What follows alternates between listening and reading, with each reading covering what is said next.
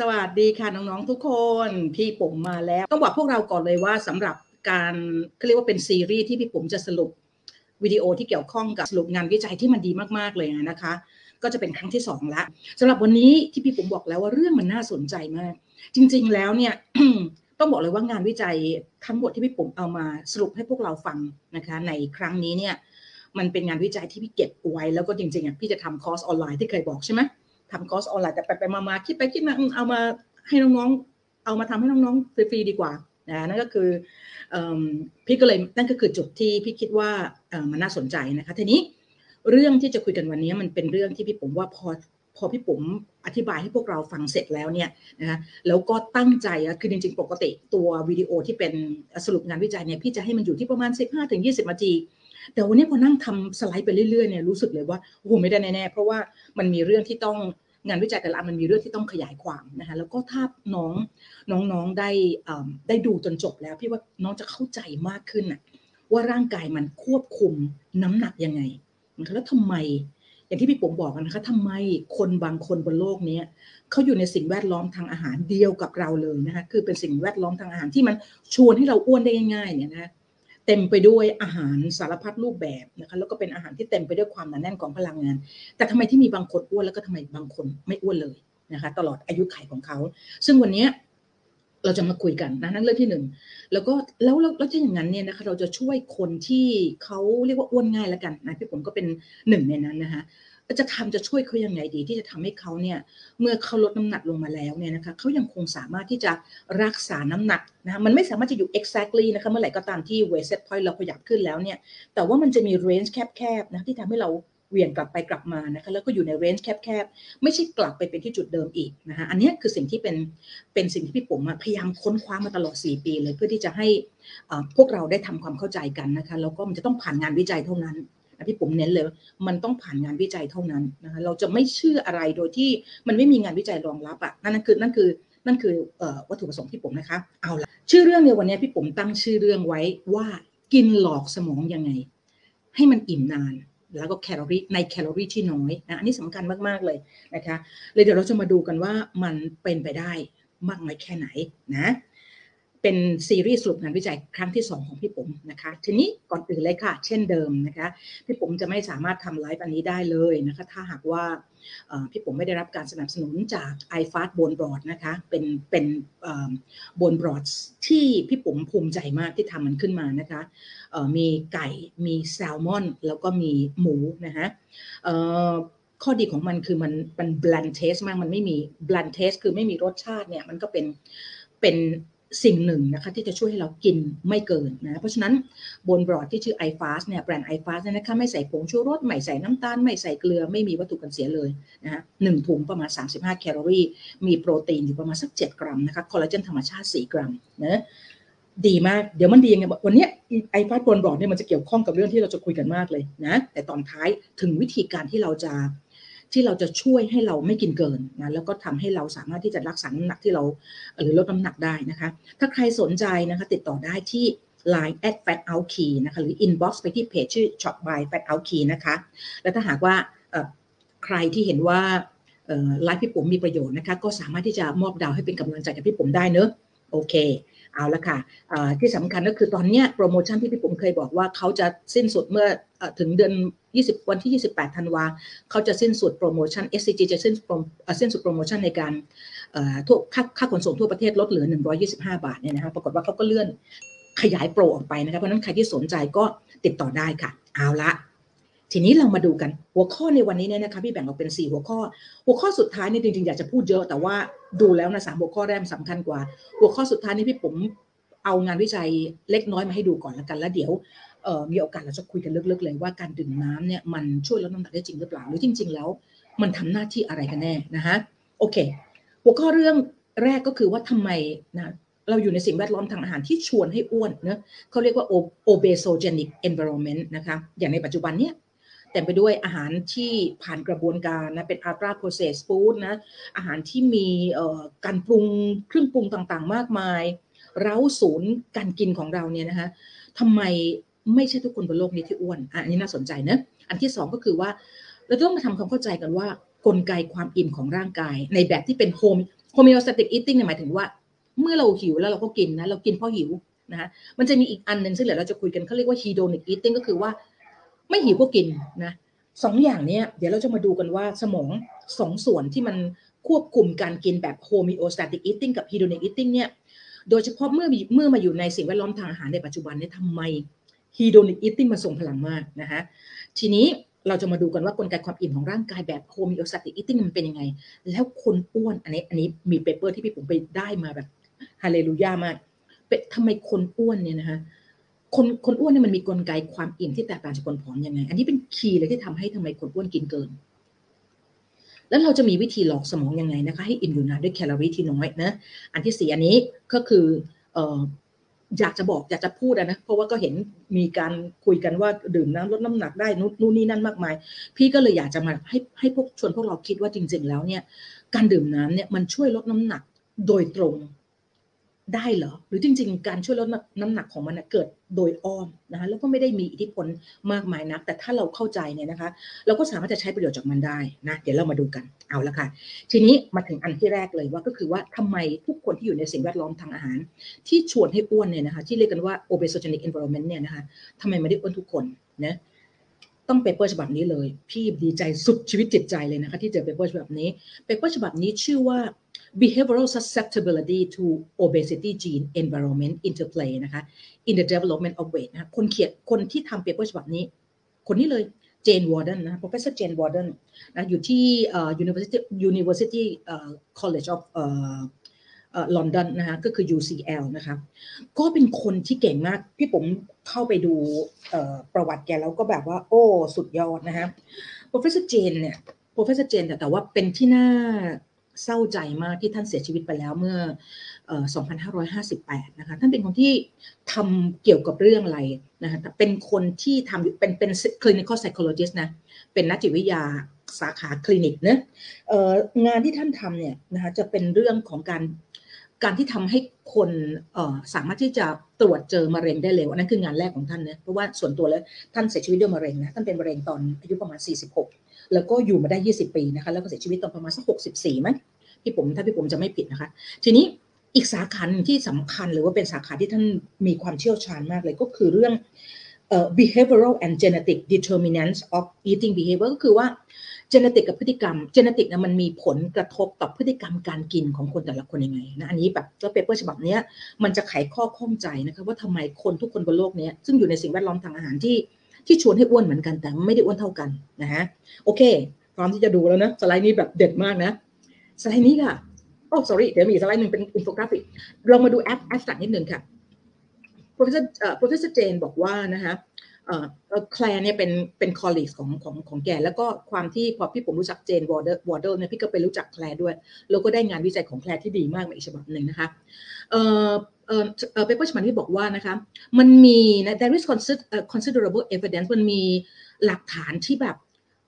พอสมควรเลยแหละที่หนักแน่นพอสมควรเลยที่บอกว่านะคะทั้ง environment ทั้งสิ่งแวดล้อมและ genetic เนี่ยมี interplay กันมีส่วนเกี่ยวข้องมากกับการที่จะทำให้เกิดความอ้วนขึ้นมานะฮะ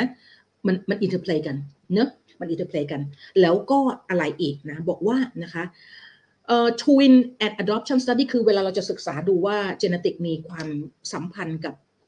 associate กับหรือว่าเป็น causal กับ obesity หรือเปล่าเนี่ยเขามักจะใช้คู่แฝดนะคู่แฝดเพื่อที่จะดูเพราะว่ามันมี genetic เหมือนกันเลยถูกไหมเพื่อจะดูซึ่งคนที่ทำเรื่องนี้เยอะๆก็คือคนนึงก็คือทีมสเปกเตอร์ก็ทำเรื่องนี้เยอะมากนะ Professor สตังค์ขาดอีกคนนึงก็คนนี้ก็สุดยอดมากเลยนะทีนี้ Twin Adoption ก็คือการทำงานวิจัยในคู่แฝดเนี่ยนะคะแฝดแท้นะแสดงให้เห็นว่านะคะอะไร Adiposity ก็คือการที่เราจะเก็บสะสมไขมันนะได้มากหรือน้อยเนี่ยis highly heritable เห็นไหม 50-90% ก็คือการที่คนๆหนึ่งจะเก็บสะสมไขมันได้เยอะหรือน้อยเนี่ยพันธุกรรมเกี่ยวข้องอยู่ในเรนจ์นะคะ 50-90% and genome อันนี้สำคัญเพราะแกเป็นเพราะแกเป็นคนก่อตั้งอันนี้แกเป็นคนตั้งทฤษฎีที่ชื่อว่า behavioral susceptibility theory นะคะก็คือ genome wide association study เนี่ยได้แสดงให้เราเห็นว่านะคะ single nucleotide polymorphism ที่เรียกว่า SNP จีนเนี่ยนะคะมันเกี่ยวข้องกับเวทจริงๆเดี๋ยวจะดูเลยว่า SNP จีนที่อยู่ในโลคายต่างๆในสมองเราเนี่ยมันมีเยอะมากน้อยแค่ไหนนะคะแล้วแกก็เลยpropose theory ที่ชื่อว่า genetic นะคะ susceptibility to obesity นะเพื่ออะไรเราย่อมันว่า BST นะ genetic sorry ค่ะ behavioral susceptibility theory นะtheory นี้นะคะบอกว่ายังไงบอกว่า individual who inherit นะคะใครคนใดคนหนึ่งที่ได้รับพันธุกรรมเรื่องadiposity มาเนี่ยก็คือความอ้วนมาเนี่ยนะคะเขาบอกว่าinherit a more avid appetite ใช่ไหมก็คือว่าเวลาคนหนึ่งเนี่ยที่ได้รับจีนที่เกี่ยวข้องกับเรื่องความอ้วนมาเนี่ยมันจะแสดงออกในเชิงพฤติกรรมแบบไหนมันจะแสดงออกในเรื่อง more avid appetite มันจะมีความอยากอาหารแบบชัดเจนมากๆเลยนะแล้วที่สำคัญก็คืออันนี้เลยค่ะ lower sensitivity to society เห็นไหมก็คือเป็นคนที่มีความไวต่อความอิ่มต่ำลงนะหมายความว่าไงอยากอาหารมากขึ้นแล้วก็อิ่มต่ำลงก็คืออิ่มช้าลงอ่ะคือกินเท่าไหร่มันจะชาวบ้านเขาอิ่มกันแล้วนะคนที่มี genetic predisposition กลุ่มนี้จะกลายเป็นคนที่อยากอาหารมากแล้วก็อิ่มได้ช้ากว่าหรืออิ่มได้มี sensitivity กับความอิ่มเนี่ยต่ำนะมันก็เลย likely เห็นไหม are more likely to overeat เพราะฉะนั้นด้วยพฤติกรรมด้วยการที่จีนมันวัดที่ wiring แล้วมันกำหนดพฤติกรรมให้คนๆนี้มีความอยากอาหารมากกว่าปกติแล้วก็อิ่มช้ากว่าปกตินะฮะมันก็เลย more likely to overeat มันทำให้คนๆนั้น overeat โดยชีววิทยาของเขาเลยเขาไม่ได้แกล้งเพราะฉะนั้นพี่ถึงบอกว่าพี่อยากสร้างความเข้าใจที่ถูกต้องว่าเวลาเขาคนที่มี genetic predisposition กับความอ้วนเนี่ยเขาไม่ได้แกล้งเลยเขาไม่ได้อยากกินเกินเขาไม่ได้อยากอิ่มช้าแต่เขา มันเหมือนเขาเกิดมาเป็นแบบนั้นน่ะจีนเขาเป็นแบบนั้นน่ะนะฮะดังนั้นเขาถึง more likely พฤติกรรมเขานะมันออกมาที่พฤติกรรมเขาทำให้เขาเนี่ย overeat คือเห็นอะไรก็อยากกินไปหมดเลยนะแล้วก็กินแล้วก็อิ่มช้ามากๆเลยนะฮะนั่นก็คือโดยเฉพาะอย่างยิ่งถ้าเขาอยู่ในสิ่งแวดล้อมที่อำนวยให้เขาเนี่ยแบบ overeat ได้นะอันนี้น่าสนใจมากทีนี้สิ่งที่กราฟนี้เป็นกราฟที่แบบฮาเลลูยาที่สุดนะกราฟนี้ในเปเปอร์ของ Jane Warden ฉบับนี้นะคะเราจะเห็นว่านะคะเราจะมีอยู่3กลุ่มคนถ้าเอากลุ่มคนที่ low genetic susceptibility to obesity คือเป็นคนที่มีจีนผอมง่ายๆคือตอนนี้เราก็เจอยีนผอมแล้วนะคะคนที่ทำเรื่องนี้เยอะมากเลยก็คือprofessor Sadat Faruqi นะกับ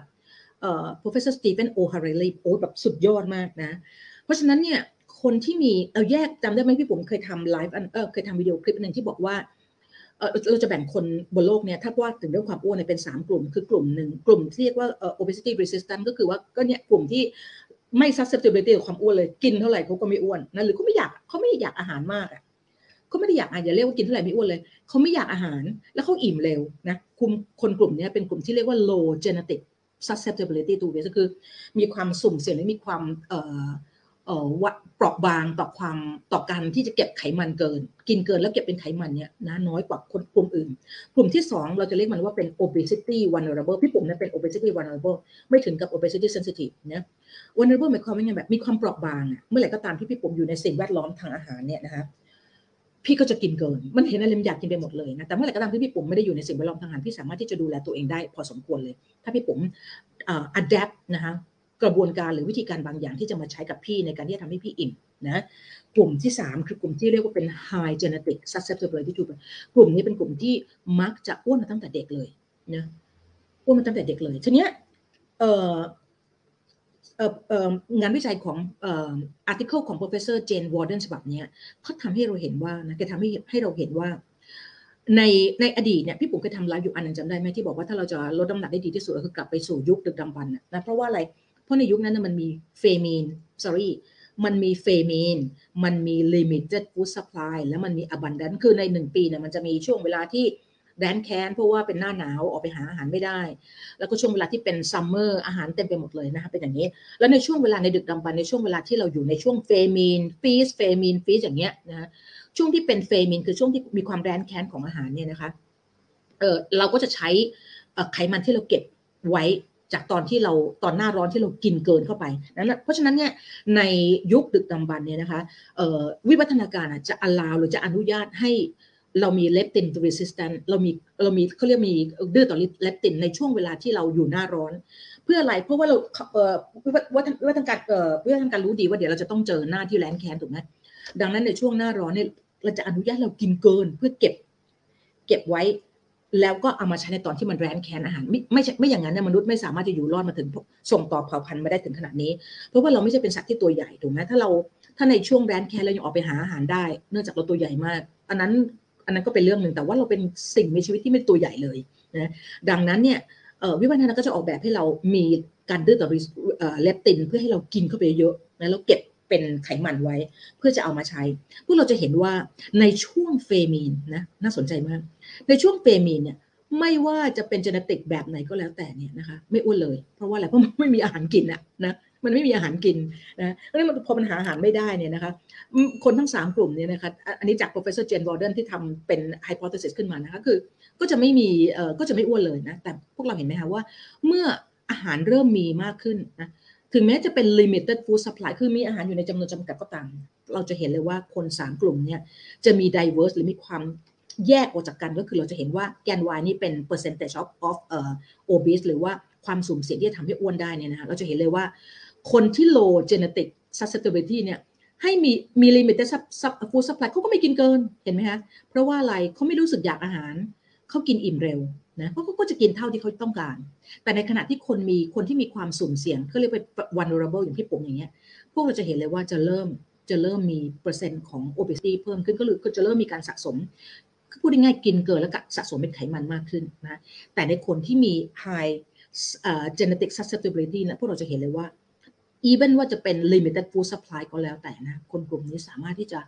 กอดหรือกินเข้าไปนะกินเกินได้และเมื่อไรก็ตามที่เข้าสู่ช่วงที่มันabundantหรืออุดมสมบูรณ์ไปด้วยอาหารโดยเฉพาะในยุคปัจจุบันที่มันเป็นยุคที่เต็มไปด้วยอาหารที่ชวนอ้วนอ่ะพวกเราจะเห็นเลยว่ากลุ่มคนที่มี high genetic susceptibility มันจะแบบพวดขึ้นไปเลยนะคะมันคือความอยากอาหารเขาจะเท่าทวีคูณเลยนะคะแล้วเขาก็จะอิ่มช้ามากนะเพราะฉะนั้นมันจะเอื้ออำนวยให้เขา over eating โดยที่เขาไม่รู้ตัวเชื่อไหมคะว่าเรามักจะคิดตลอดเวลาว่าเราเป็นคนตัดสินใจเองว่าเราจะกินอะไรนะนี่พี่ปุ๋มมามีเปเปอร์อีกเยอะเลยที่ไม่ได้พวกเราดูนะว่าการตัดสินใจที่จะกินอะไรเนี่ยนะมันเกิดก่อนที่เราจะคิดว่าเราตัดสินใจเนี่ยเป็นเสี้ยววินาทีอ่ะมันเกิดขึ้นแบบเร็วมากแล้วเราถึงตัดสินใจว่าเราจะกินนี้แล้วเราก็เลยคิดว่าเราอ่ะเป็นคนเลือกเองว่าเราจะกินนี้ no มันการกินเป็นออโตเมติกนะฮะเป็นออโตเมติกอีทติ้งนะมันเหมือนกับหายใจอ่ะไม่ออโตเมติกไม่ได้วันดีคือดีนึกอยากจะไม่หายใจขึ้นมาฉันก็ตัดสินใจจะไม่หายใจก็ได้ไม่ได้นะเพราะฉะนั้นเนี่ยอันนี้เป็นสกราฟที่พี่ปุ๋มแบบหามานานมากหามาตลอด4ปีก็มาเจอจนได้นะคะโอเคเอาละเรารู้แล้วนะว่าทำไมคนแต่ละคนบนโลกใบนี้ถึงแม้จะอยู่ในสิ่งแวดล้อมทางอาหารที่ชวนอ้วนเท่าๆกันแต่เขาอ้วนได้ไม่เท่ากันนะจากกราฟอันนี้เลยนะก็คือ genetic บวกด้วย interplay กับ environment ก็คือว่าพันธุกรรมของเขากับสิ่งแวดล้อมทางอาหารที่เขาอยู่อันนี้เป็นคีย์สำคัญเลยเพราะฉะนั้นถ้าเราพี่ปุ๋มรู้ตัวว่าพี่มีตรงกลางเนี่ยเป็น obesity vulnerable เนี่ยพี่รู้ทันทีเลยว่าพี่ก็ไม่สามารถจะไปแก้ยีนอะไรพี่ได้นะแต่สิ่งที่พี่ทำได้คือการจัดการสิ่งแวดล้อมทางอาหารของพี่โคตรสำคัญเลยนะเพราะพี่ยังจำได้เลยพี่พูดเรื่องนี้แล้วก็มีน้องเข้ามาคอมเมนต์ว่าโหพี่มันต้องขนาดนี้กันเลยเหรอมันต้องลื้อของในบ้านเอาอาหารประดิษฐ์ออกไปจากบ้านเหรอนะพี่ก็บอกว่ามันเป็นงั้นจริงๆนะนะฮะจริงๆ professor ท่านที่พี่ปุ๋มเล่าให้ฟังพี่ปุ๋มอ่าน paper เขาว่าเขาบอกว่าวิธีการลดน้ำหนักที่ดีที่สุดคือไม่ไปซุปเปอร์มาร์เก็ตเลยคุกกิ้งเองนะซึ่งแต่ว่ามันทำยากไงในสิ่งแวดล้อมทางในการทำงานในปัจจุบันนะเพราะว่าเราไม่ได้ใช้แรงงานในการทำอาหารหาอาหารให้ตัวเองแล้วเราซื้อเราใช้สมองในการหาเงินเราไม่ได้ใช้แรงงานในการหาเงินเหมือนในอดีตถูกไหมโอเคเอาละค่ะรูปนี้นะพี่จะบอกเลยว่าพี่ได้รูปนี้มาแล้วพี่ก็จะแบบว่าโอ้ my god รูปนี้เนี่ยเป็นพี่ปุ๋มไปฟังเลคเชอร์ของสตีเฟนโอราฮาลีแบบโคตรดีเลยนะแกแสดงให้เราเห็นเลยคือจริงๆมันมาจากเปเปอร์หลายฉบับมากพี่ปุ๋มก็ดาวน์โหลดเก็บมาแล้วล่ะนะแล้วก็แกก็เอาเปเปอร์หลายๆฉบับเนี่ยมากรุ๊ปรวมกันเพื่อจะให้เห็นอะไรนะไอ้ที่ชื่อทั้งหมดเนี่ยนะเป็นตำแหน่งนะคะตำแหน่งของจุดในสมองใน DNA ยีนในสมองที่มัน associate กับการมี BMI เพิ่มนะ associate กับการ สะสมไขมัน associate กับการขยายเอวก็คือมีไขมันสะสมที่รอบพุงเรานะฮะมันก็จะมีสีถูกไหมอันนี้พี่ผมใส่แว่นกันแสงเพราะฉะนั้นพี่ก็จะมองเห็นสีไม่ชัดนะก็สีมันอาจจะเพี้ยนไปสิ่งที่มันน่าสนใจมากเลยก็คือตรงนี้ก็คือ interception ของยีนที่ทำให้ BMI เพิ่มยีนที่ทำให้เพิ่มเก็บการสะสมไขมันมากขึ้นยีนที่ทำกัดให้ไขมันไปสะสมรอบเอวมากขึ้นเนี่ยมันไป intercept หรือ acting มีตำแหน่งที่มัน acting common ร่วมกันหรือสามัญร่วมกันก็คือตำแหน่งที่ชื่อ MC4R melanochore 4 receptor ที่อยู่ที่ไฮโปทาลามัสเป็นศูนย์ที่ควบคุมความอิ่มนะศูนย์ที่ควบคุมอิ่มเพราะฉะนั้นนี่คือเหตุผลที่ทำไมถ้าเกิดสมมตินะโป๊ะเชะนะเรามีจีนตรงตำแหน่ง3อันนี้มา intercept กันตรงตำแหน่งอีตัว MC4R เนี่ยนะเราจะเจอว่าเราจะมี BMI เพิ่มขึ้นนะโดยที่เราไม่รู้ตัวนะเราจะมีการสะสมไขมันโดยที่เราไม่รู้ตัวเราจะมีรอบเอวไขมันสะสมที่รอบเอวแบบมันชอบมัน distribution มาอยู่ที่รอบเอวเรามากกว่าที่อื่นนะฮะอันเนี้ยนะคะมันเกิดจากการอะไรมันเกิดจากไอ้จีนที่มันเพี้ยนที่เขาเรียกเป็น SNP จีนตรงที่เขาเรียก FTO จีนเนี่ยนะมันจะมีผลส่งมันจะออกคำสั่งสมองจะออกคำสั่งให้เรามีพฤติกรรมไปในเชิงของการกินให้มากขึ้นไม่อิ่มสักทีหนึ่งแล้วก็อิ่มช้าแล้วก็เห็นอะไรอยากกินไปหมดเลยนะคะในพี่ผมบอกว่าโอ้นะเพราะฉะนั้นเนี่ยเวลาเราจะดูแลคนที่เขาอ้วนเราจะต้องซักประวัติเขาพอสมควรเลยว่าเขาอ้วนเล็กๆเป็นยังไงหลังจากน้ำหนักเขาอยู่คงที่มาถึงเวลาไหนแล้วอ้วนมีปัจจัยอะไรบ้างนะขอรูปพ่อแม่ดูหน่อยนึงพอดีพี่ผมจริงๆมีรูปคุณพ่อคุณแม่แต่ไม่อยากโชว์เนี่ยพี่หุ่นเดียวกันเป๊ะเลยนะคะทีนี้โอเคเราจะเห็นเลยว่า genetic นะคะอินเตอร์เพลย์ร่วมกับสิ่งแวดล้อมทางอาหารแล้วก็เราจะเห็นโลคายหรือตำแหน่งของจีนนะที่มันเพี้ยนแล้วส่งผลให้เรามีพฤติกรรมในการกินเกินหรืออิ่มช้าลงนะที่สำคัญที่สุดคือทุกอันมันมาอินเตอร์เซ็ปต์กันอยู่ตำแหน่งที่อยู่ที่ศูนย์อิ่มของสมองในส่วนไฮโปทาลามัสนะฮะนี่สำคัญมากทีนี้เรามาดูกันว่าแล้วปัจจัยที่เป็นอุปสรรคที่สุดเลยของคนอ้วนที่ต้องการจะลดน้ำหนักหรือลดน้ำหนักไปแล้วเนี่ยนะมันมีปัจจัยที่ทำให้เขาแบบกลับไปอ้วนอีกนะคืออะไรก็คือเรื่องนี้เลยก็คือเขาไม่สามารถจะจัดการกับความหิวและความอิ่มของเขาได้มันไม่ได้ผิดเลยนะเพราะถ้าเขามีจีนที่ทำให้เขาอยากอาหารมากกว่าปกติถ้าเขามีจีนที่ทำให้เขาอิ่มช้ามันก็เป็นแบบนี้ทีนี้เพราะฉะนั้นวิธีที่เราจะช่วยเขาก็คือทำยังไงที่จะทำให้เขาลดความอยากอาหารลงแล้วก็ทำให้เขาอิ่มเร็วขึ้นอันนี้คือคีย์เวิร์ดเลยนะสิ่งนี้มันเกิดจากอะไรนะเดี๋ยวเราจะดูเปเปอร์ทั้งหมดมันจะวิ่งเข้ามาที่เรื่องเดียวกันเลยก็คือว่าในคนอ้วนที่มี genetically predisposition เนี่ยนะคะระบบตอบสนองต่อความหิวกับความอิ่มเขาสูญเสียความไวไปตัวอันนี้เดี๋ยวเปเปอร์แบบเด็ดดวงมากนะเพราะฉะนั้นเวลาเราดูแลเขาเราจะได้เข้าใจแล้วเราจะได้ไม่ไปแบบอะไรนะบอกเขาไม่มีแรงเขาก็รู้สึกแย่อยู่แล้วนะที่เขาอ้วนแล้วเขาจัดการกับน้ำหนักยากเนี่ยแต่เราก็ยังไปอะไรอ่ะคนในบ้านก็ยังไปด่าทอเขาอีกว่าก็แกก็อย่างนี้แหละก็ไม่รัก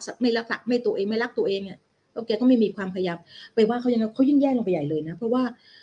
ถ้าเขาตะโกนออกมาได้เขาก็คงอยากจะบอกกันเลยว่ากูก็ไม่อยากอ้วนนะเขาคงอยากจะบอกอย่างนั้นนะทีนี้แล้วก็อันนี้เป็นเดี๋ยวเราจะดูเปเปอร์ที่เกี่ยวข้องกันทีนี้เรามาดูก่อนเลยว่าถ้าอย่างนั้นเราควรจะมาทำความเข้าใจกลไกความอิ่มหน่อยเพราะถ้าเราเข้าใจแล้วเนี่ยนะคะพี่ผมว่าเราจะเก็ตแล้วเราจะเห็นภาพมันต่อเป็นเขาเรียกอะไรต่อเป็นภาพได้ชัดเจนมากขึ้นนะแล้วทำให้เราจัดการไปทีละเรื่องนะกลไกความอิ่มจะมี3อย่างที่มาประสานกันแล้วทำให้เราอิ่มอันที่หนึ่งก็คือว่ามันมีระบบประสาทที่ควบคุมความหิวความอิ่มติดต่อกับอวัยวะไหนอย่างไรบ้างนะอันที่หนึ่งนะอันที่2อันนี้สำคัญมากพี่ไปเจอเปเปอร์ดีมากเลยก็คือตัวรับแรงตึงที่กระเพาะอาหารนะอันเนี้ยนะมันเป็นที่มาของเปเปอร์ที่พี่ผมจะให้ดูซึ่งโปรเฟสเซอร์ท่านเนี้ยทำเรื่องนี้เยอะมากเลยนะก็คือทำเรื่องenergy density นะที่มีผลกับ stress receptor ที่กระเพาะอาหารหรือมีผลกับ energy intake หรือการกินเข้าไปอ่ะนะมากน้อยแค่ไหนอันนี้เดี๋ยวเราเอาเปเปอร์มาดูกันนะคะตอนนี้ต้องบอกก่อนว่าเปเปอร์เนี่ยพี่ไม่สามารถจะเอาทุกเปเปอร์ที่มันเกี่ยวข้องมาได้หมดเพราะว่าพี่ก็ต้องการให้เวลามันอยู่ที่ประมาณไม่เกินแต่เนี่ยตอนนี้ไปแล้ว30 นาทีนะประมาณ20 นาทีมั้งนี่ดูนาฬิกาอยู่ตรงหน้าเลยนะทีนี้ พี่ก็พยายามจะให้มันอันนี้ต้องจบนะประมาณสักพี่ว่าน่าจะ1ชั่วโมงแหละเพราะว่าพี่จะโพสต์มันตอน 7:00 น. 7:00 น. นะโอเคอันที่2คือ I'm sorry อันที่3คือตัวรับรู้สารอาหาร Fat Receptor ในทางเดินอาหารมีเรื่องที่น่าประหลาดใจมากๆเลยแล้วเดี๋ยวเราจะเข้าใจเลยว่าทำไมคนอ้วนเนี่ยเขาถึงได้แบบกินเกินนะมันมี3อย่างที่ประกอบกันเรามาดูอันแรกก่อนเรามาดูระบบประสาทที่ควบคุมความหิวความอิ่มก่อนนะฮะคนที่เป็นเจ้าพ่อ1คนที่พี่ผมศรัทธาที่สุดเลยนะแล้วก็เป็นเจ้าพ่อในเรื่องของการความเข้าใจเรื่องระบบตั้งค่าน้ำหนักร่างกายนะคะก็คือคนนี้เลยเห็นไหมคะข้างล่างนี้เห็นป่ะฮันรูดอฟเบอร์เทลอุ้ยคนนี้พี่เก็บเกือบทุกฉบับที่หาได้นะฮะเปเปอร์ฉบับนี้ดีมากของฮันรูดอฟเบอร์เทลนะเขาบอกว่าไงบอกว่าอันนี้พี่ผมจะให้ดูนะเลยพี่ผมอธิบายไปด้วยเนอะลองดูนะจะเห็นว่า2ข้างจะมีว่ากินเพราะหิวกับอีกข้างหนึ่งคือไม่หิวก็กิน กินเพราะอารมณ์นะพวกเราจะเห็นเลยว่า2ข้างมันทำงานพร้อมๆกันสมอง2ส่วนที่รับผิดชอบต่อกินเพราะหิวกับกินเพราะอารมณ์หรือไม่หิวก็กินเนี่ยมันทำงานพร้อมๆกันทำงานในเวลาเดียวกันและเมื่อไหร่ก็ตามที่เราอยู่ในสิ่งแวดล้อมทางอาหารนะคะหรือว่าในขณะที่เราในขณะที่เราหิวมันก็ทำงานนะคะไอ้ฝั่งที่กินข้าวรวมก็ทำงานทีนี้เรามาดูว่าไอ้ไดอะแกรมนี่มันบอกอะไรเราเริ่มเข้าใจตั้งแต่แรกก่อนเลยนะอันที่หนึ่งเมื่อเราเริ่มหิวนะคะพอเราเริ่มหิวปั๊บนะอันนี้จะแบ่งเป็นสมองกับอวัยวะส่วนปลายที่มันติดต่อกับสมองนะคะทีนี้เรามาดูนะพอเราเริ่มหิวตอนนั้นเนี่ยแปลว่าอะไรแปลว่ามันมีตัวรับสัญญาณสารอาหารว่ามันไม่พอหรือรับสัญญาณพลังงานตอนเนี้ยพี่เมื่อก่อนนะพี่ผมว่าพูดด้วยความหนักแน่นมากไปเชื่อใครสักคนหนึ่งอะที่เป็นกูรูที่ตั้งตัวเป็นกูรูเรื่องของเมืองนอกนะตั้งตัวเป็นกูรูในเรื่อง obesity นั่นแหละก็มาบอกพี่ว่าบอกว่าแล้วเราก็เชื่อบอกว่าไม่มีตัวรับรู้แคลอรี่ตอนนี้พี่ผมเปลี่ยนใจนะที่ผมกำลังจะบอกพวกเราว่าสมองมันมหัศจรรย์มากกว่าที่เราคิดมากนะจริงๆที่พี่ผมเจอเปเปอร์นะแล้วพี่ผมว่าเป็นคนที่ไม่ดีอย่างนึงคือเป็นคนที่เวลาพี่ผมเจอเปเปอร์อะแล้วในไฟล์พี่ผมอะมันจะมีหลายชื่อมาแล้วก็เอ้ยไม่รู้จะเอาอีเปเปอร์นี่ไปรีเลทกับไฟล์ไหนดีวะแล้วพอไปเก็บไว้ในไฟล์ที่มันใกล้เคียงกันแล้วมันก็หาไม่เจอเพราะมันมีไฟล์ที่ใกล้ชื่อใกล้เคียงกันเป็นในแนวเดียวกันอย่างพวก energy metabolism weight set point อย่างเงี้ยแล้วพี่ก็ไม่รู้ว่าพี่เอาไปเก็บไว้ที่ไหนมันเจอเปเปอร์ว่าสมองมันรับรู้มันสามารถจะคำนวณได้นะคะเราเนี่ยผลิต ATP ต่อวันเนี่ยนะคะประมาณเท่ากับน้ำหนักตัวเราเนี่ยแล้วก็ ATP เรา turnover ประมาณ 1,000 ถึง 1,500 ครั้งเนี่ยคือมันไม่ได้ผลิตทีเดียวออกมาตูมเลยนะไม่งั้นเราร่างกายเราระเบิดนะมันก็แคปแซคคือมันเป็นบันไดถูกป่ะเพราะฉะนั้นเนี่ยในแต่ละวินาทีเนี่ยในร่างกายเราจะมี ATP อยู่พี่ผมจำไม่ได้ 0.1เท่าไหร่วะ 0.1 นาโนโมลตัวเลขอาจจะผิดนะพี่ผมจำตัวเลขไม่ได้แต่ว่ามันจะมีตลอดเวลาเลยเพราะฉะนั้นแต่ละ1วันเนี่ยนะเพราะฉะนั้นมันก็คือการที่ร่างกายมันแคลิเบรตเป๊ะมากๆเลยว่าขนาดนี้เราต้องการ energy ประมาณไหนแล้วมันต้องผลิตยังไงนะมันจะไม่ผลิตมารอไว้จนแบบไม่นะไม่มันจะผลิตแล้วก็ turnover แล้วก็ผลิตแล้วก็ turnover แล้วก็ผลิตแล้วก็ turnover แล้วก็ผลิตนะฮะทีนี้พอเรามีการรับรู้เรื่อง fuel ability ก็คือว่าเอ้ยต้องบัตรพลังงานพร่องแล้วนะสิ่งที่อีฝั่งเนี้ยนะมันก็จะทำงานเหมือนกันก็คือนอกจากที่พอเราเริ่มรู้สึกหิวถูกไหมอีฝั่งเนี้ยมันก็จะมีอารมณ์เร้ามาทำให้เราเห็นนะคะ incentive value of food or cue wanting กับ liking เป็นเรื่องนึงที่น่าสนใจมากที่เราควรจะต้องเข้าใจว่าคำว่าเรา wanting อาหารกับ liking อาหารเนี่ยมันต่างกันไงในเชิงของ psychology นะทีนี้ฝั่งเนี้ยเมื่อเราเดินไปร้านอาหารหิวปั๊บเนี่ยนะมันจะมี behavior ที่ทำให้เราเนี่ยจะต้องไปหาอาหารถูกไหมทีนี้พอเราเข้าไปอยู่ในสิ่งแวดล้อมทางอาหารปั๊บเนี่ยมันจะมี cueing ของอาหารบางอย่างซึ่งมันเคยเก็บไว้เป็น memory ในใจในสมองเราแล้วก็ก่อให้เกิดความรู้สึก wanting or liking ขึ้นมานะจากนั้นทำอะไรต่อนะคะทั้ง2อย่างมันจะทำให้เรามี initiation ของ ingestive behavior ก็คือมันจะเริ่มให้เรามีกิจกรรมเช่นกูต้องเดินออกไปหาอาหารแล้วหรือต้องขับรถออกไปหาร้านหรือเอามือถือมาสั่งอาหารเลยก็แล้วแต่นะในอดีตเนี่ยการจะ initiation ของ behavior พฤติกรรมของการไปหาอาหารต้องใช้ energy คือต้องเดินออกไปปากซอยไปซื้ออาหารหรือขี่จักรยานไปนู่นนี่แต่ปัจจุบันไม่ต้องปัจจุบันนี้อยู่กับที่แล้วกดไม่กี่เบอร์หรือกดแอปสั่งตึ้งๆนะเพราะฉะนั้นเองที่ใช้ในการได้มาซึ่งอาหารมันน้อยมากเลยนะเมื่อพฤติกรรมเริ่ม มีพฤติกรรมที่อยากจะกินอาหารแล้วเนี่ยมันก็จะเริ่มไปหาอาหารผ่านกระบวนการไปถ้ามีอาหารก็จะเลือกว่าจะกินอาหารแบบไหนนะคะแล้วก็กินเสร็จปั๊บนะก็energy metabolism เกิดขึ้นสร้าง ATP แล้วก็ partition ไปส่วนไหนที่จะเก็บเป็น body fat ก็แล้วแต่นะแล้วก็จะมี short term เมื่ออิ่มมันก็จะมีส่งฮอร์โมนความอิ่มก็จะส่งสัญญาณไปบอกสมองว่าพอแล้วอิ่มแล้วฟีดแบ็กขึ้นไปอิ่มแล้วนะฮะฝั่งนี้นะฝั่งนี้เป็นฝั่งที่น่าสนใจมากเดี๋ยวเราจะมาดูอีกสไลด์หนึ่งฝั่งนี้มันเป็นฝั่งที่ไม่หิวก็กินอ่ะนะเพราะฉะนั้นเนี่ยมันจะเป็นเรื่องของพวกเราจะเห็นว่ามันเป็นเรื่องของรีวอร์ดเป็นเรื่องของอารมณ์ความรู้สึกเป็นเรื่องของความฟินนะกินฟินนะกินแล้วฟินเดี๋ยวมันจะมีเดี๋ยวครั้งหน้าพี่ผมว่าคิดว่าจะทำเนี่ยก็คือทำไมเราอิ่มแล้วเรายังกินต่อได้อีกเราอิ่มแล้วนะแต่เราผ่านร้านเค้กเราก็จะกินต่อได้อีกนะมันมีทฤษฎีที่อธิบายเรื่องนี้ไว้ได้ดีมากเลยนะคะโอเคเอาละทีนี้ผ่านไปนะอันนี้เอาให้พอเข้าใจนี้ทีนี้เรามาดูนี้ค่ะอันนี้ดีมากอันนี้ของคุณเทาเหมือนกันนะอันนี้เป็นอีกฉบับหนึ่งชื่อน่าสนใจมากชื่อบอกว่า metabolic and hedonic drive นะคะก็คือกินเพราะหิวแล้วก็ไม่หิวก็กินเนี่ยนะมัน drive neural control of appetite ทั้งสองส่วนเนี่ยมันเป็นตัว drive นะคะกระตุ้นสมองให้แสดงให้เราและส่งสัญญาณมาออกคำสั่งให้เรามีพฤติกรรมอะไรในการที่จะหาอาหารได้มานะแต่คีย์เวิร์ดอยู่ตรงนี้ค่ะคีย์เวิร์ดที่บทเราทิ้งท้ายไว้ในเปเปอร์ฉบับนี้คือว่า who is the boss ใครเป็นบอสกันแน่ใครเป็นเจ้านายกันแน่ระหว่างกินเพราะหิวกับไม่หิวก็กินนะแล้วพี่ผมก็จะบอกเลยว่าอีไม่หิวก็กินนั่นแหละเป็นตัวที่ทำให้เราเกิดปัญหาเรื่องการกินเกินนะโดยเฉพาะยิ่งเราอยู่ในสิ่งแวดล้อมทางอาหารที่นะพวกเราจะเห็นเลยว่าข้างบนนะเป็นเรื่อง environment กับ lifestyle หมดเลยนี่คือเหตุผลที่ทำไมถ้าเกิดเขามี genetically predisposition กับความอ้วนแล้วจำเป็นจะต้องจัดการเปลี่ยนแปลงสิ่งแวดล้อมทางอาหารกับ lifestyle ของเขาซึ่งก็ไม่ได้ง่ายเลยนะอันที่สองด้านนี้นะเหมือนกันอีก genetic ที่เขาได้มานะการไลฟ์สไตล์ของเขามีผลกับ epigenetic ของเขานะคะเราพบว่ามันมีเปเปอร์ที่พบว่าในช่วงพี่จำไม่ได้ที่ที่ไหนวะที่สวีเดนหรือที่เนเธอร์แลนด์ไม่รู้มันเป็นช่วงสงครามโลกหลังสงครามโลกครั้งที่หนึ่งมั้งที่หนึ่งหรือสองว่ะเขาพูดถึงแม่ที่ตั้งท้องในช่วงเวลาที่มันกำลังขาดแคลนอาหารอย่างรุนแรงมากๆเลยนะซีเมสเตอร์แรกของการขาดแคลนอาหารแล้วแม่ไม่ได้รับอาหารในช่วงนั้นกับแม่ที่ไปท้องตอนช่วงที่สงครามมันเลิกแล้วแล้วพบว่ามีความแบบมีผลต่อเนื่องกับภาวะอ้วนในอนาคตของเขาแตกต่างกันมากเลยอันนี้ก็น่าสนใจเนอะเพราะฉะนั้นสิ่งทางฝั่งทั้งสองฝั่งเนี่ยพวกเราจะเห็นแล้วเป็นเรื่องของการไม่หิวก็กินเนอะหรือเป็นเรื่องของเจเนติกที่ทำให้คนๆนี้มีความสุ่มเสี่ยงมากกับการที่เขาจะอยากอาหารไปหมดเลยหรือว่าอิ่มช้านะคะอันนี้เอาคร่าวๆให้เรารู้นะว่าอีเนี่ยมันมีอิทธิพลที่แต่เราไม่ค่อยสนใจมันเราก็จะไปอะไรคาร์บต่ำคาร์บสูงแฟตต่ำแฟตสูงก็อยู่นั่นแหละแต่เราไม่ได้สนใจในเรื่องของสิ่งแวดล้อมทางอาหารนะว่ามันมีอิทธิพลกับการกินมากๆเลยนะคะพี่จะบอกว่าเวลาคนที่เขาเป็น obesity resistant เขาไม่ได้มีความสุ่มเสี่ยงหรือไม่ได้มีความไวต่อ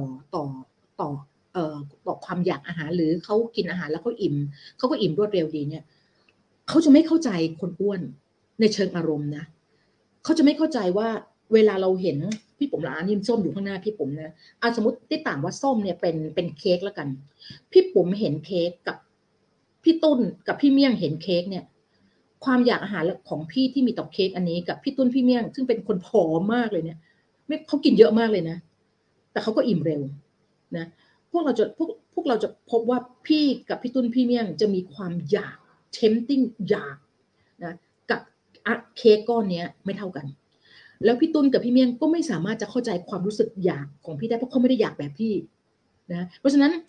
เนี่ยถ้าเราไม่ได้เป็นคนอ้วนเนี่ยแล้วเราไปดูแลคนอ้วนถ้าเราเป็นคนไม่เคยอ้วนเลยเนี่ยนะถ้าเราไปดูแลคนอ้วนเนี่ยเราจะเจอปัญหาอย่างนึงคือเราไม่อินกับสิ่งที่เขาเป็นอยู่นะดังนั้นเนี่ยเวลาเขาสวาปามเนี่ยอย่าไปแบบอย่าไปอะไรดีล่ะคือต้องเข้าใจว่าความ tempting ต่ออาหารเขาอะไม่เหมือนกับเราดังนั้นเนี่ยเขาไม่ได้อยากแต่เขาไม่สามารถจะต้านทานเหมือนคนอยากบุหรี่มันคนอยากบุหรี่อะเนอะมันก็ห้ามไม่ได้อะมันอัตโนมัติมันเป็นอัตโนมัติอะนะฮะเพราะฉะนั้นเนี่ยสิ่งที่เราจะช่วยเขาก็คือจะต้องทำให้ environment กับ lifestyle เนี่ยมันไม่เอื้ออำนวยให้เขาจะกินเกินได้อันนี้สำคัญมากนะคะโอเคทีนี้มาดูตัวรับแรงตึงที่ดูเวลาไปด้วยตัวรับแรงตึงที่กระเพาะอาหารอันนี้น่าสนใจมากๆนะคะ อันนี้เป็นสิ่งที่พี่ปุ๋มบอกได้เลยว่าพี่ปุ๋มว่ายังไม่มีใครไม่น่าจะมีใครรู้นะแล้วพี่ก็แบบว่าชอบสนใจมันมากเลยมนุษย์กินอาหารแต่ละวันนะคะคนนี้พี่ปุ๋มด้วยความที่พี่ปุ๋มอ่านของ Barbara J. Rolls มากเปเปอร์ของเขาเนี่ยเราก็เลยรู้ว่ามนุษย์เนี่ยกินอาหารแต่ละวันด้วยน้ำหนักอาหารและปริมาตรที่ใกล้เคียงกันตลอดเลยนะสมองมันจะแคลิเบรตโดยดู past history ดูประวัติการกินของเรามานะฮะแล้วมันจะแคลิเบรตสมองจะเซตคือพูดง่ายๆจะเซตน้ำหนักอาหารนะเพื่อเป็นตัวช่วยในการที่จะเห็นไหมความอิ่มมันมี3อย่างใช่ไหมกลไกก็คือspread receptor ถูกไหมแล้วก็ตัว nutrient sensor ถูกไหมแล้วก็สมองในการแปลผลถูกไหมเพราะฉะนั้นเนี่ยสมองมันจะช่วยตัวมันเองอ่ะช่วยสมองเองอ่ะในการแปลผลด้วยการ calibrate น้ำหนักนะฮะเพราะฉะนั้นในนี้คีย์เลยคีย์ของการลดน้ำหนักที่ดีเลยนะเพราะว่าเราจะกินอาหารแต่ละวันด้วยน้ำหนักอาหารและปริมาตรที่ใกล้เคียงกันไม่ว่าความหนาแน่นพลังงานของอาหารจะต่างกันหรือไม่อันนี้เป็นคีย์เวิร์ดเลยนะเพราะว่านี่คือเหตุผลที่พวกอัลตราโปรเซสพวกถ้าคนที่แบบคนอ้วนที่แบบถูกเทมติ้งหรือถูกดึงเข้าไปหาอาหารที่เต็มไปด้วยแป้งกับไขมันนะมันเขาถูกดึงเข้าไปหาเวลาคนที่มี genetic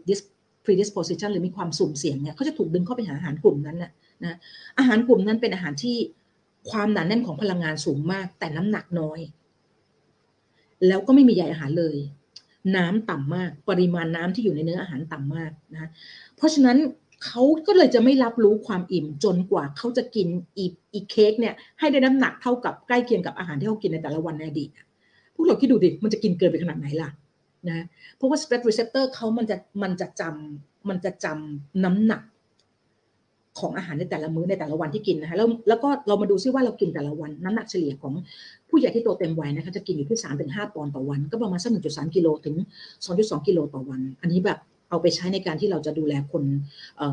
นอ้วนได้เลยนะคะแล้วก็สมองส่วนที่แปรผลแรงตึงของกระเพาะว่าอิ่มหรือไม่เนี่ยมันจะประเมินจากน้ำหนักกับปริมาตรของอาหารที่เราเติมเข้าไปในกระเพาะนะเพราะฉะนั้นเนี่ยเวลาเรากินอาหารประดิษฐ์หรืออาหารที่มีใยอาหารธรรมชาติที่อยู่ในเนื้ออาหารใยอาหารประดิษฐ์นี้ไม่มันต้องเป็นน้ำและใยอาหารที่ incorporate อยู่ในเนื้ออาหารนั้นเพราะฉะนั้นคืออาหารธรรมชาติที่มีน้ำอยู่ในตัวมันเยอะมีไฟเบอร์อยู่ในตัวมันเยอะอันนี้จะดีมากๆเลยนะกับความอิ่มนะคนนี้บาร์บาร่า เจโรลส์เป็นใครนะคะเป็น professor อยู่ที่เป็น director ของLaboratory for the Study of Human Ingestive Behavior อยู่ที่ Penn State นะฮะเก่งมากนะพี่ผมก็แกเป็นคนน่ารักเป็นสไตล์นักวิทยาศาสตร์นะก็พูดน้อยนะคะก็เขียนหนังสือดีออกมาหลายเล่มนะพี่ก็เก็บมันทุกเล่มแหละโอเคเล่มนี้ฉบับนี้ที่บาร์บาร่า เจโรลส์ทำเรื่องเกี่ยวกับ Energy Density เยอะมากนะคะทำเรื่อง Preload เดี๋ยวจะมี Preload อาหารด้วยลักษณะของอาหารแบบหนึ่งก่อนที่จะช่วยทำให้เรากินอาหารมื้อหลักน้อยลงไปประมาณ 200-300 แคลอรี่นะอันนี้ดีมากกับคนอ้วนนะคะทีนี้เปเปอร์ฉบับนี้ชื่อ The Relationship Between Dietary Energy Density นะคะ Energy Intake เนอะตึกเดี๋ยวก่อนดูเวลาเดี๋ยวตอนทุ่มหนึ่งพี่ต้องปล่อยคลิปนะคะเขาบอกว่างี้ค่ะบอกว่าเอาตรงนี้ดูตรงนี้นะตึกเขาบอกว่าเห็นไหมคะก็คือบอกว่าถ้าเราสามารถที่จะ lower energy density ได้นะคือถ้าเรากินอาหารแบบที่มีความหนาแน่นของพลังงานอาหารต่ำเนี่ยนะโดยการเพิ่ม volume นะของ preload อันนี้สำคัญมากเพิ่ม volume ของ preload คือมี preload เขาเรียกเป็น starter นะ preload ก่อนเข้าไปก่อนนะ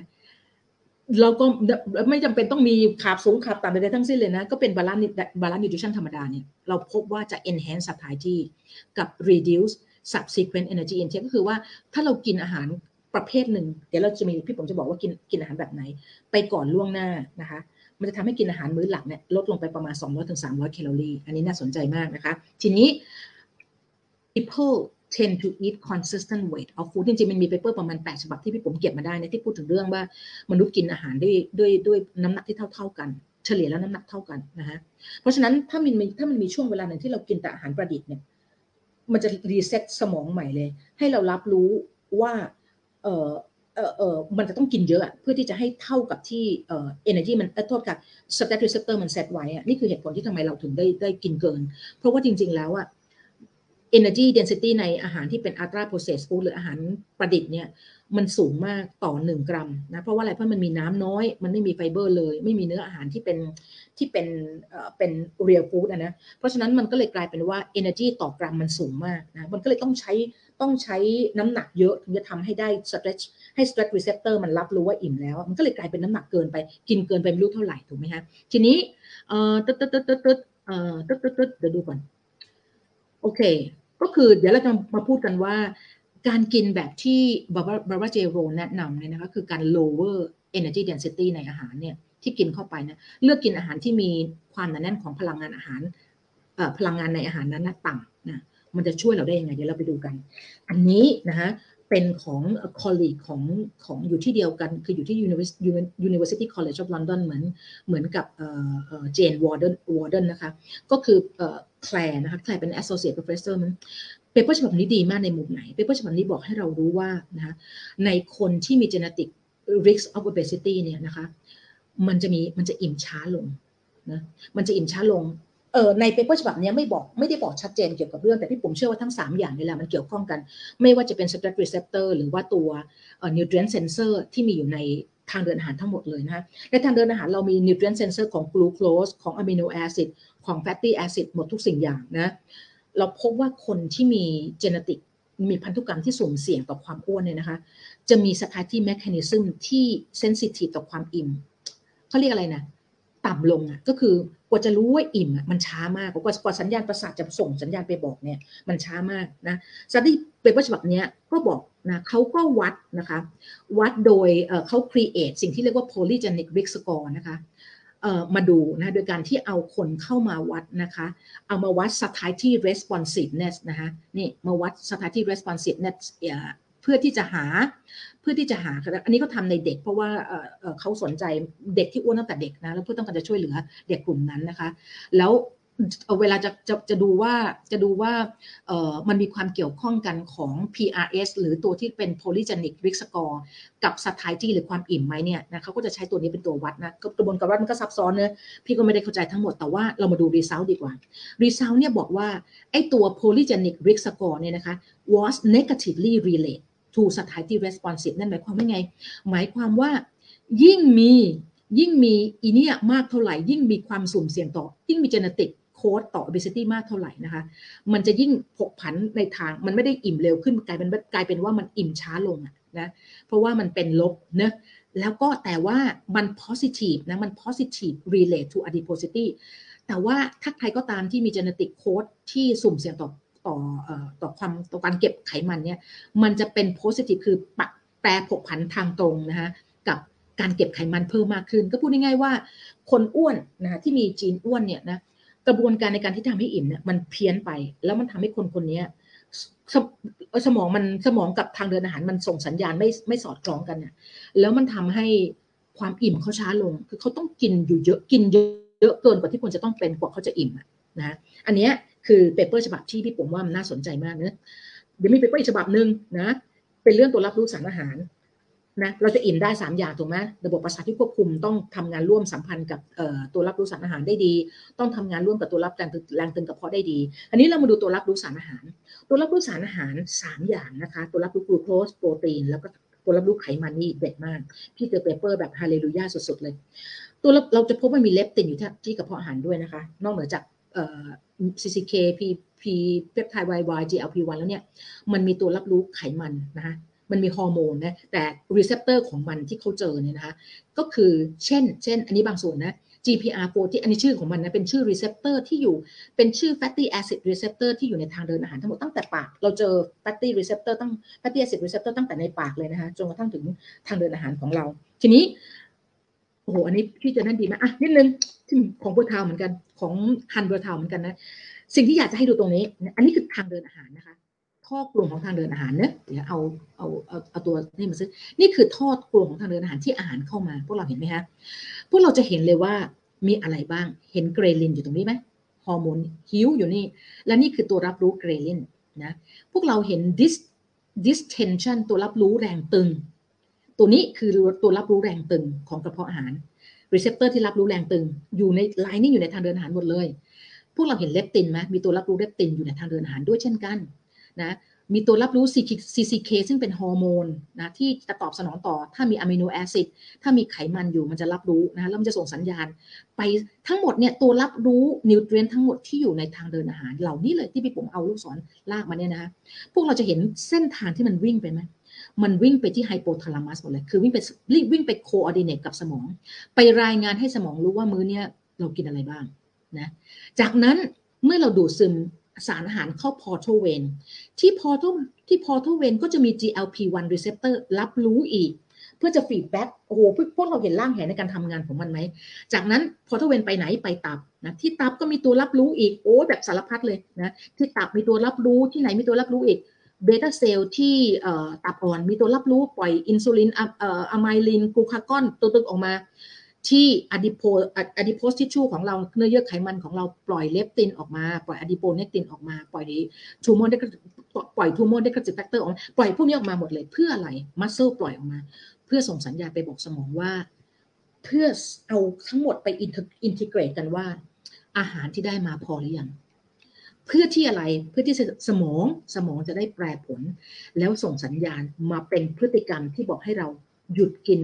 รู้สึกอิ่มตื้อแล้วกินต่อไม่ได้แล้วนะคะสังเกตดูว่ามันจะอัตโนมัตินะมันจะอัตโนมัติส่งฮอร์โมนจากสมองเพื่อมาคอนโทรลพฤติกรรมการกินความอยากอาหารความอิ่มของเราหมดเลยนะเพราะฉะนั้นพวกเราจะเห็นเลยว่ามันพี่ถึงบอกว่าพอพี่ผมอ่านของฮันเบอร์ทาวแล้วนะสมองมันเป็นประธานนะมันไม่ใช่อินซูลินหรืออะไรทั้งสิ้นเลยสมองต่างหากที่เป็นตัวรับรู้ทั้งหมดเลยนะคะแล้วก็แปรผลออกมาเพราะฉะนั้นเนี่ยถ้าถามพี่ผมนะพี่ให้ความสำคัญกับเรื่อง GI ทางเดินอาหารมากเพราะว่ารีเซพเตอร์ต่างๆที่มันจะส่งสัญญาณไปบอกเพราะว่ามันเป็นด่านแรกที่รับอาหารเข้าไปนะเพราะฉะนั้นเนี่ยถ้าเราจัดการกับทางเดินอาหารเราได้นะรู้วิธีที่จะหลอกสมองนะคะทำให้รีเซพเตอร์เหล่านี้มันรู้ว่าตึงเยอะพอแล้วอิ่มนะในขณะที่จริงๆอ่ะสารอาหารเราพออยู่แล้วล่ะเพราะว่าเรากินเกินนี่แปลว่าเราเกินจากความต้องการเราอยู่แล้วถูกไหมเพราะฉะนั้นเราจะได้สารอาหารที่เพียงพอในแคลอรี่ที่น้อยลงนั่นคือสิ่งที่สำคัญมากแล้วก็จะทำให้คนอ้วนเนี่ยเขาไม่รู้สึกทรมานเพราะเขาจะอิ่มอยู่นาน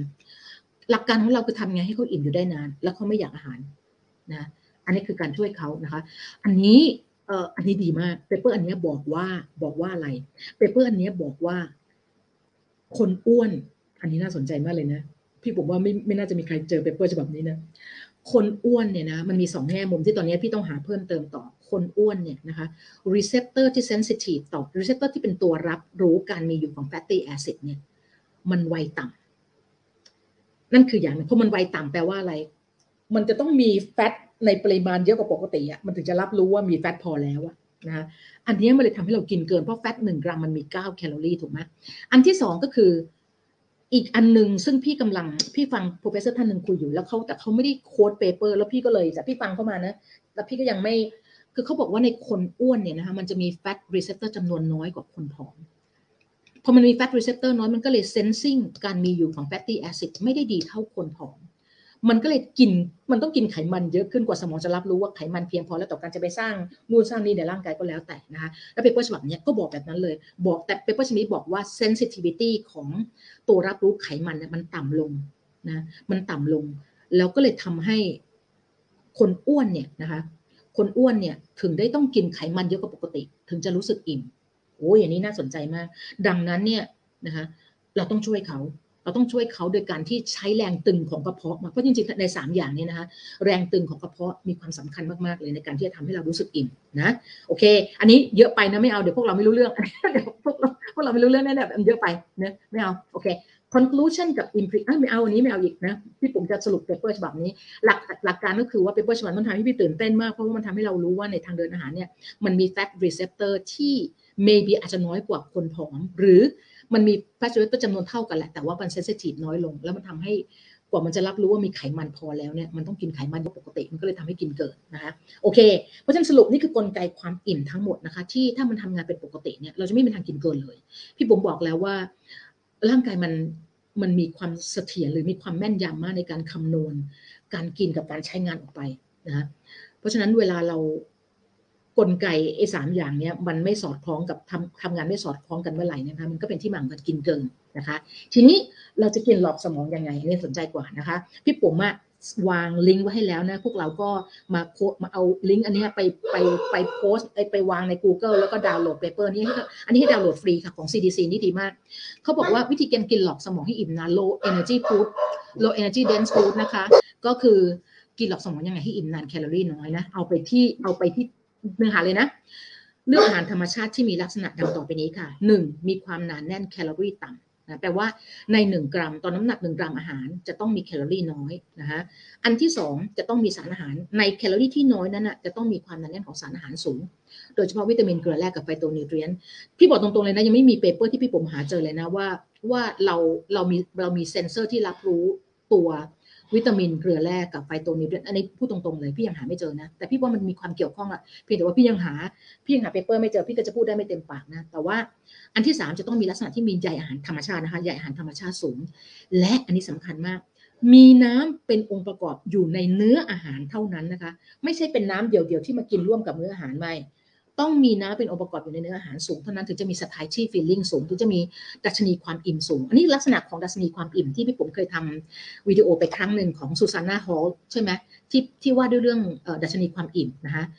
โอเคทีนี้จะคำนวณยังไงว่าอาหารที่เรากินนะมีenergy density มี calorie density น้อยหรือมากวิธีง่ายๆเลยจากpaper ที่โทษทีทำเขาเรียกอะไรนะเป็น article ที่ CDC ทำออกมาเพื่อแจกจ่ายให้กับบุคลากรทางการแพทย์นะคะก็คือว่าสมมติlet's sayว่าเราคิดว่าเอ๊ะเราจะกินช็อกโกแลตพุดดิ้งที่ fat free ดีไหมหรือว่าเราจะกินช็อกโกแลต1แท่งดีกว่ากันนะเพราะว่าแคลอรี่มันก็ดูแบบแคลอรี่เท่าไหร่อันนี้แคลอรี่100นึงอันนี้แคลอรี่220ถูกไหมโดยหลักการเนี่ยอันนี้ก็ไม่ควรจะกินถูกๆนะอันนี้แคลอรี่เยอะกว่าถูกไหมแต่นี้ถ้าเรามาหา energy density เนี่ยเราก็จะเอาแคลอรี่นะคะหารด้วยจำนวนกรัมถูกไหมอันนี้1 serving คือ100แคลอรี่ถูกไหมแล้วน้ำหนักมันใน1 serving คือ100กรัมเอามาหารกันเพราะฉะนั้น energy density ของ fat free ช็อกโกแลตพุดดิ้งอยู่ที่ 0.9 ถูกไหมแคลอรี่ต่อกรัมแล้วก็ช็อกโกแลตบาร์ล่ะช็อกโกแลตบาร์ปรากฏว่าช็อกโกแลตบาร์เนี่ย1แท่งให้230แคลอรี่น้ำหนัก45กรัมนะเพราะฉะนั้น energy density มันคือ 5.1 ดังนั้นถ้าเราจะเลือกกินเป็นสแน็คเราควรจะเลือกกิน fat free ช็อกโกแลตพุดดิ้งมากกว่าเพราะว่า energy density มันต่ำกว่าสมมติว่าเราอยากกินสแน็คจริงๆนะตอนหลังในพี่ปุ๋ม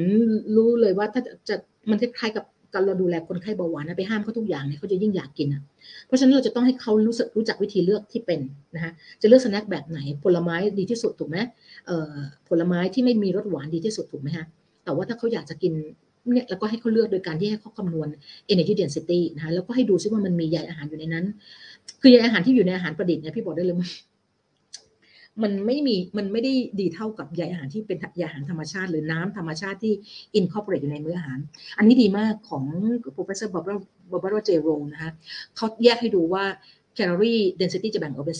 4ระดับนะคะแบบระดับที่1 2 3 4นะเพราะนั้นถ้าเราเลือกถ้าเรา range ของ calorie density จะอยู่ที่ประมาณน้อยต่ำกว่า 0.6 ถูกไหมเมื่อกี้ 0.9 ไอ้ calorie pudding จะอยู่ในกลุ่มนี้นะเพราะนั้นเวลาเราเลือกกินเนี่ยเขาบอกว่าถ้าเรากินอาหารอยู่ในกลุ่มที่เป็นvery low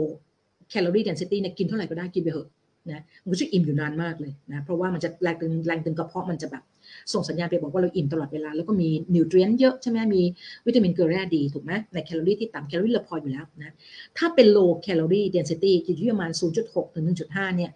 eat reasonable ก็คือกินได้แต่เป็น reasonable portion เช่นอะไรบ้างกลุ่มที่เป็นข้าวนะเป็น lean protein เป็น legume กับพวก low fat นมที่ไม่มีไขมันนะคะแต่ถ้าเป็น medium นะก็คือ energy density อยู่ที่ประมาณ 1.6 ถึง 3.9 นะเ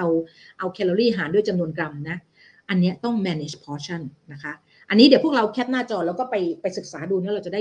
ด้เลือกดูแล้วก็อันนี้ก็จะมีตัวอย่างของอาหารตัวเล็กหน่อยนะ sorry จริงๆมันจะมีตัวอย่างของกลุ่มอาหารซึ่งจะทำให้เราเนี่ยไปสามารถจะ mix นะคะแล้วกินหลักการอย่างที่พี่ผมบอกเมื่อสักครู่กินอาหารที่1 calorie density ต่ำจะไม่มีใยอาหารสูงมีน้ำเป็นส่วนประกอบอยู่ในตัวมันสูงนะถ้ามันมีโปรตีนอยู่ได้ดีเพราะโปรตีนมันก็ทำให้อิ่มถูกไหมอะไรได้อีกอันนี้เป็นสถานที่ index นะไม่เอายุ่งนะไปย้อนไปดูใน YouTube Channel นะคะฝากกดติดตามพี่ผมก็ไม่ค่อยได้โฆษณา YouTube Channel ตัวเองฝากกดติดตาม YouTube Channel พี่ด้วยมันจะมีวิดีโอทุกวิดีโอเกือบ95วิดีโอแล้วมันที่พี่ผมทำมา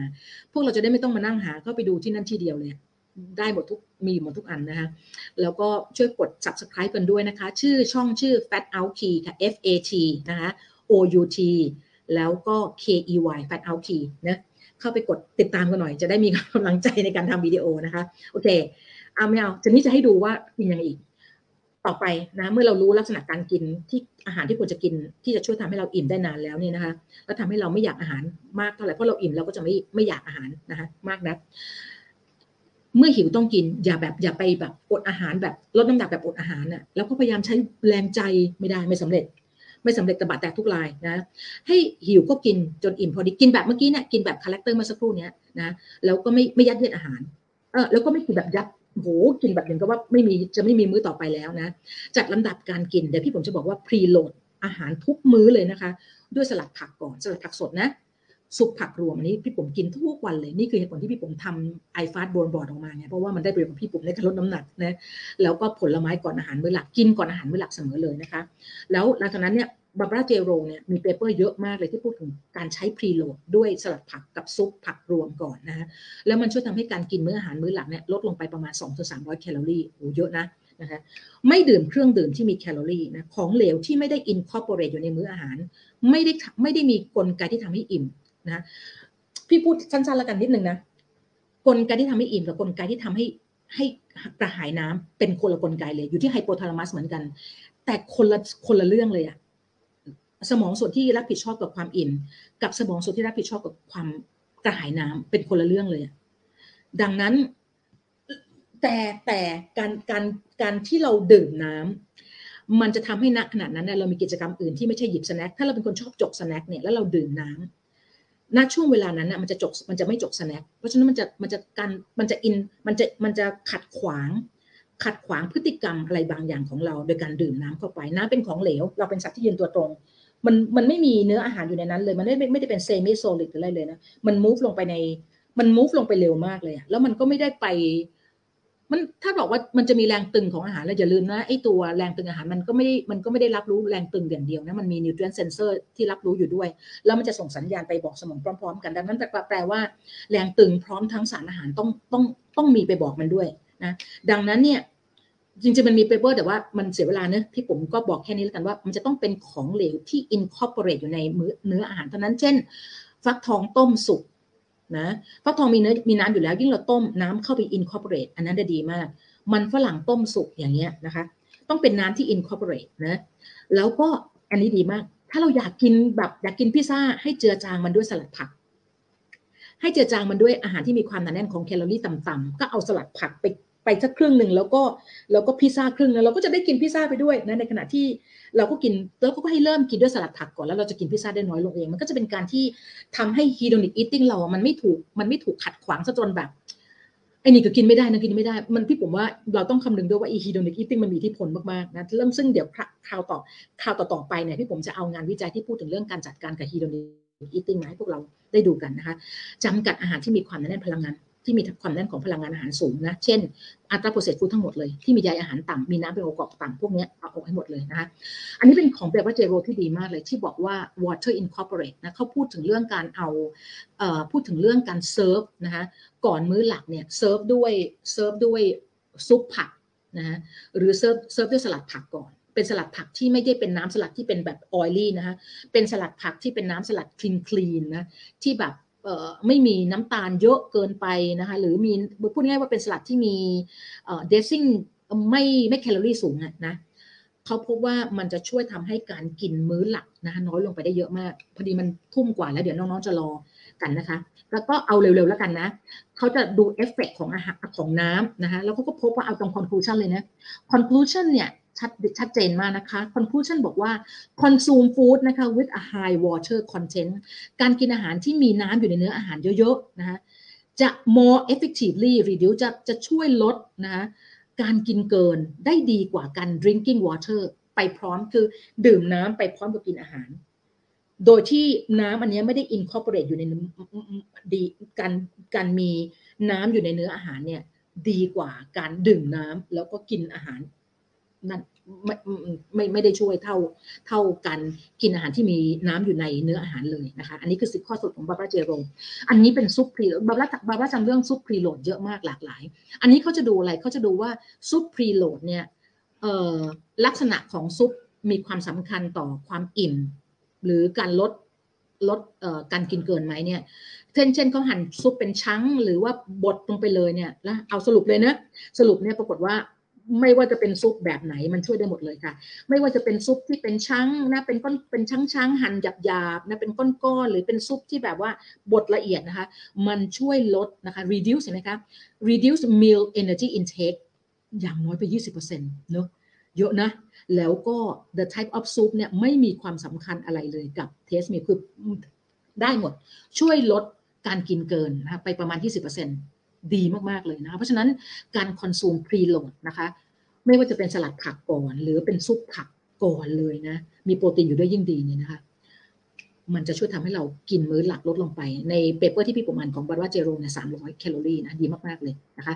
นี่เป็นที่มาของพี่ปุ๋มเนี่ยเอาiFastบนบอดทุกเช้าเลยนะคะพี่ปุ๋มจะชอบตอนนี้ชอบบ้าแซลมอนเอาแซลมอนเอาบนบอดแซลมอนมาใช่ไหมฮะแล้วก็มา